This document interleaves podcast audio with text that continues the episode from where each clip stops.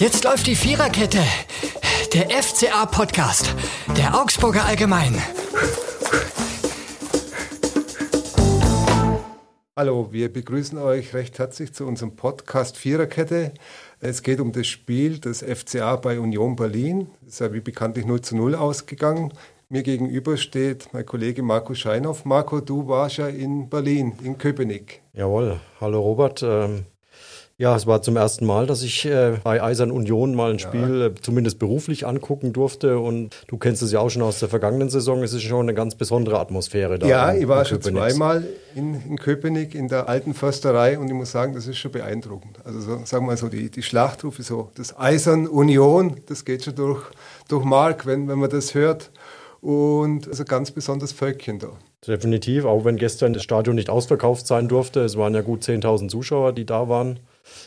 ich glaube, von Unionsseite war es ausverkauft. Vom FCA hätten noch ein paar Fans mehr mitfahren können, aber allein auch schon dadurch, dass es war ja im Prinzip nur die Hälfte, also 50 Prozent Zuschauer, aber das äh, hat schon teilweise in den Ohren wehgetan, wenn die da so laut gebrüllt haben. Also ja, und sie, ich glaube, sie haben ein ganz besonderes Maskottchen, das ist der, der Ritter Keule, glaube ich. Der Ritter ja. Keule, genau, der, ich glaube, 2,50 Meter groß ist äh, gefühlt und der dann die Spieler ja dann beim Reingehen abklatscht. Und ähm, ja, wenn sie den gestern ins Tor gestellt hätten, wäre es wahrscheinlich nicht viel besser gewesen als die beiden entscheiden, die es äh, am, am, Samstag äh, gemacht haben im Tor. Also ja, okay, man muss sagen, Rafael Kikiewicz beim FCA und Andreas Lute waren die auffälligsten Spieler auf dem Platz und das lag ja nicht nur an ihren Trikots. Nee, definitiv. Also da, es waren 0-0 zwar, aber es waren, wie man so schön sagt, 0-0 der besseren Sorte. Also wenn das Spiel 3-3, 4-4 ausgeht, glaube ich, wäre auch in Ordnung gewesen. Und, äh, aber das lag einzig und allein an Lute und, und Gikiewicz am Samstag, dass, dass da einfach keine Tore fielen. Wie, wie beurteilst du, du warst schon live vor Ort, die, die Leistung des FCA?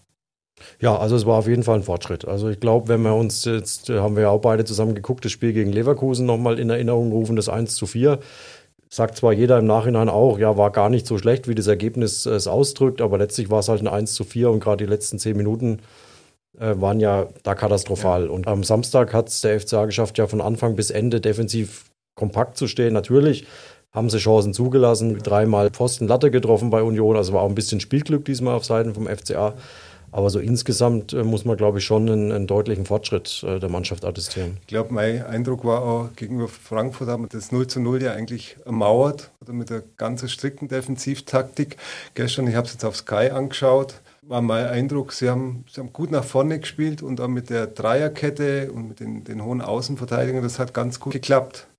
Definitiv. Sie hatten ja auch wirklich richtig, richtig gute Chancen. Also wenn wir an den, an den Schuss von Iago denken, den so ein schöner Schlenzer mit seinem schwachen rechten Fuß, den Lute dann äh, Niederlechner sagt, auf Weltklasse-Niveau rausholt. War das äh, Weltklasse? Du bist ja Torwart in Wolfertshausen, also muss ich sagen, du, du sprichst ja aus eigener Erfahrung. Ja, genau. War das Weltklasse oder würdest du sagen, also ich muss sagen, im Stadion habe ich es ja nicht von hinterm Tor sehen können, sondern von der Seite. Da sah es schon ganz spektakulär aus, aber ich denke, beim Torwart, der 1,95 Meter ungefähr groß ist, hatte der Ball natürlich auch eine schöne Höhe. Ich glaube, das ist ein Ball, den Torhüter jetzt nicht ungern haben und den er dann auch durchaus mal halten war kann. Für, für Galerie. Auch für die Galerie, denke ja. ich. Aber er muss ihn erstmal halten und äh, wo er, glaube ich, dann noch besser aussah, war dann in der zweiten Halbzeit gegen Cordova, ja, der ja da ganz, ganz frei vor ihm war.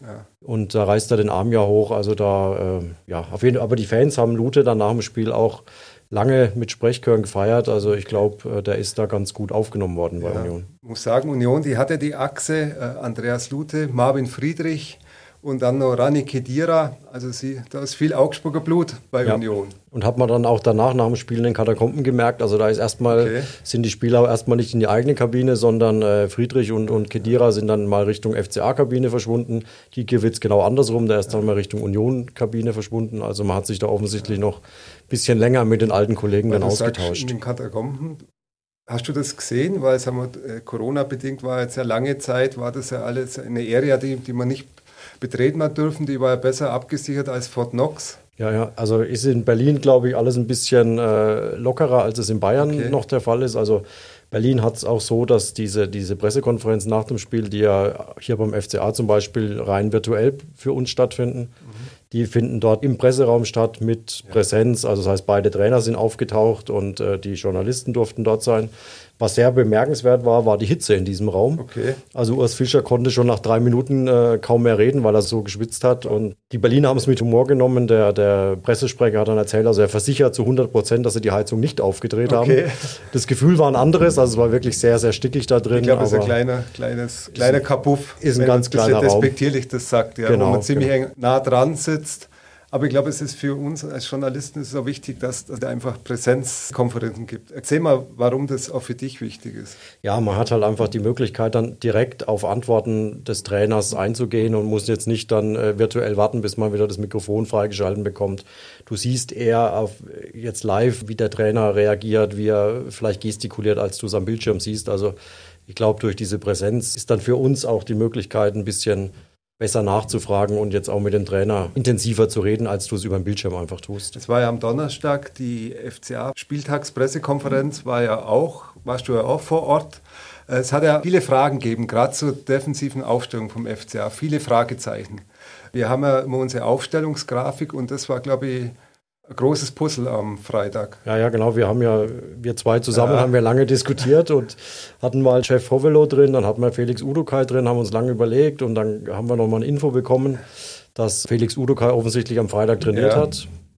Und dann haben wir uns, glaube ich, am, am, frühen Abend, kurz vor, vor dem Andruck unserer Printausgabe, noch entschieden, okay, wir nehmen jetzt Hovelo raus und würden dafür. Felix Udokai aufstellen und ja, wir waren fast richtig gelegen. Wir also waren fast. War, waren gar nicht, gar nicht so schlecht und ich denke, das ist immer eine ganz gute Info. Man liegt zwar zu 95 Prozent oder mehr eigentlich falsch, weil die Trainer halt immer nur ein bisschen andere Ansicht haben als wir Journalisten, aber diesmal waren wir gar nicht so schlecht. Ja, und ich glaube, die, die taktische Formation, die der Weinzer ja in Heidenheim zum ersten Mal ausprobiert hat mit der Dreierkette und mit den zwei hohen Verteidigern, hat in Union gut funktioniert. Definitiv. Also hat vor allen Dingen auch, ich konnte äh, nach dem Spiel kurz mit Florian Niederlechner reden.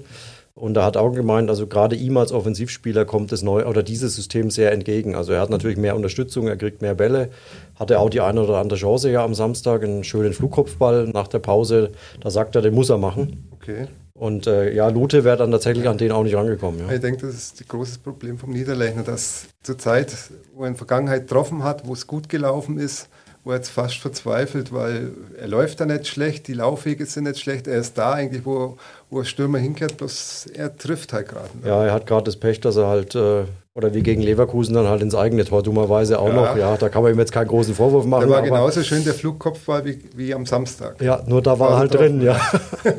das ist halt, ja, aber ich denke, also ich glaube, um ihn müssen wir uns keine großen Sorgen machen, wenn er dran bleibt und ich erinnere mich am Samstag an eine Szene, wo André Hahn eine Direktabnahme Richtung Tor versucht hat und dann der Ball allerdings nicht Richtung Tor, sondern in die Füße von Niederlechner fiel und der dann quasi den Ball im Stolpern irgendwie Richtung Tor bringt und er halt knapp drüber geht. Wenn er Glück hat, geht er rein. Wäre jetzt ein kurioses Tor gewesen, aber vielleicht braucht er einfach mal sowas, um.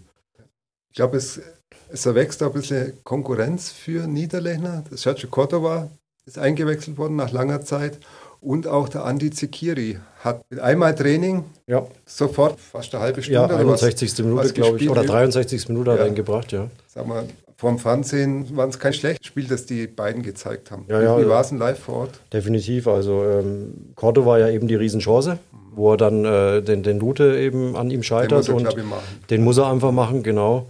Und dann äh, bereitet er ja nochmal für Zekiri ganz schön vor, der dann allerdings vielleicht zu überhastet oder technisch nicht ganz sauber den Ball mitnimmt und dann äh, am Tor vorbeischießt. Aber ja, äh, Markus Weinzel hat nach dem Spiel auch gesagt, er hat den, den Andi Zekiri am Donnerstagabend zum ersten Mal kennengelernt. Okay. Am Freitag hat er dann kurz mittrainiert, ja. hat da die Mannschaft kennengelernt und offensichtlich war das schon ausreichend, um dann eine halbe Stunde spielen zu dürfen. Hat er da irgendwas gesagt, warum er, warum er ihn da gleich. Ja, also er baut halt, sie bauen halt einfach auf seine Fähigkeiten, die, die Schnelligkeit und der starke linke Fuß und das war ja auch schon in Ansätzen zu sehen. Und äh, da hoffen sie halt einfach beim FCA, dass da in Zukunft, dass er da seine Stärken in der Offensive noch, noch mehr zeigen kann.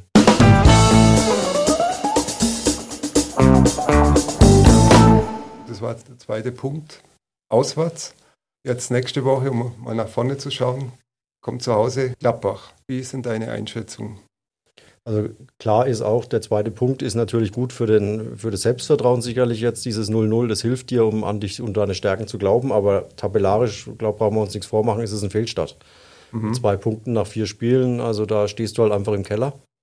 Und da haben auch sowohl Niederlechner als auch Markus Weinzel ganz klar gesagt, du musst jetzt, jetzt muss ein Heimsieg folgen, ja. das ist ihnen bewusst und äh, ob Gladbach da der ideale Gegner ist, ich, ich weiß es nicht. Also ja, muss man schauen. Aber sagen wir, was mir ein bisschen Mut macht, ist, mit wie viel Engagement und Mut sie in, bei Union Berlin gespielt haben. Das war jetzt, glaube ich, das 19. Heimspiel, das die, das die nicht verloren haben.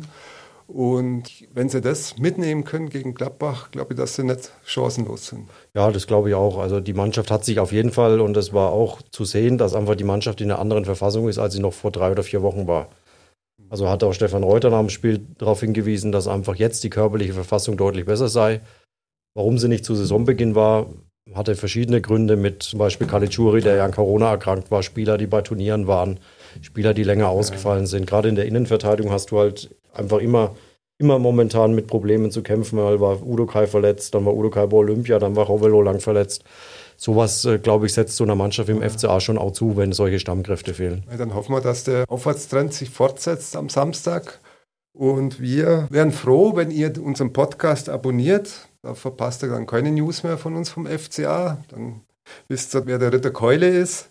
Und nach jedem Spieltag erscheint der Podcast äh, um, am Montag um 18 Uhr mit einer neuen Folge da auf augsburgerallgemeine.de und auf allen anderen Podcast-Kanälen, die ich jetzt als 56er nicht, nicht nur alle so genau kenne, aber äh, es macht Spaß. Wir freuen uns, wenn ihr wieder einschaltet und kommt gut durch die Woche und vielleicht sehen wir uns ja am Samstag in der WWK Arena. Das war die Viererkette, der FCA-Podcast der Augsburger Allgemein.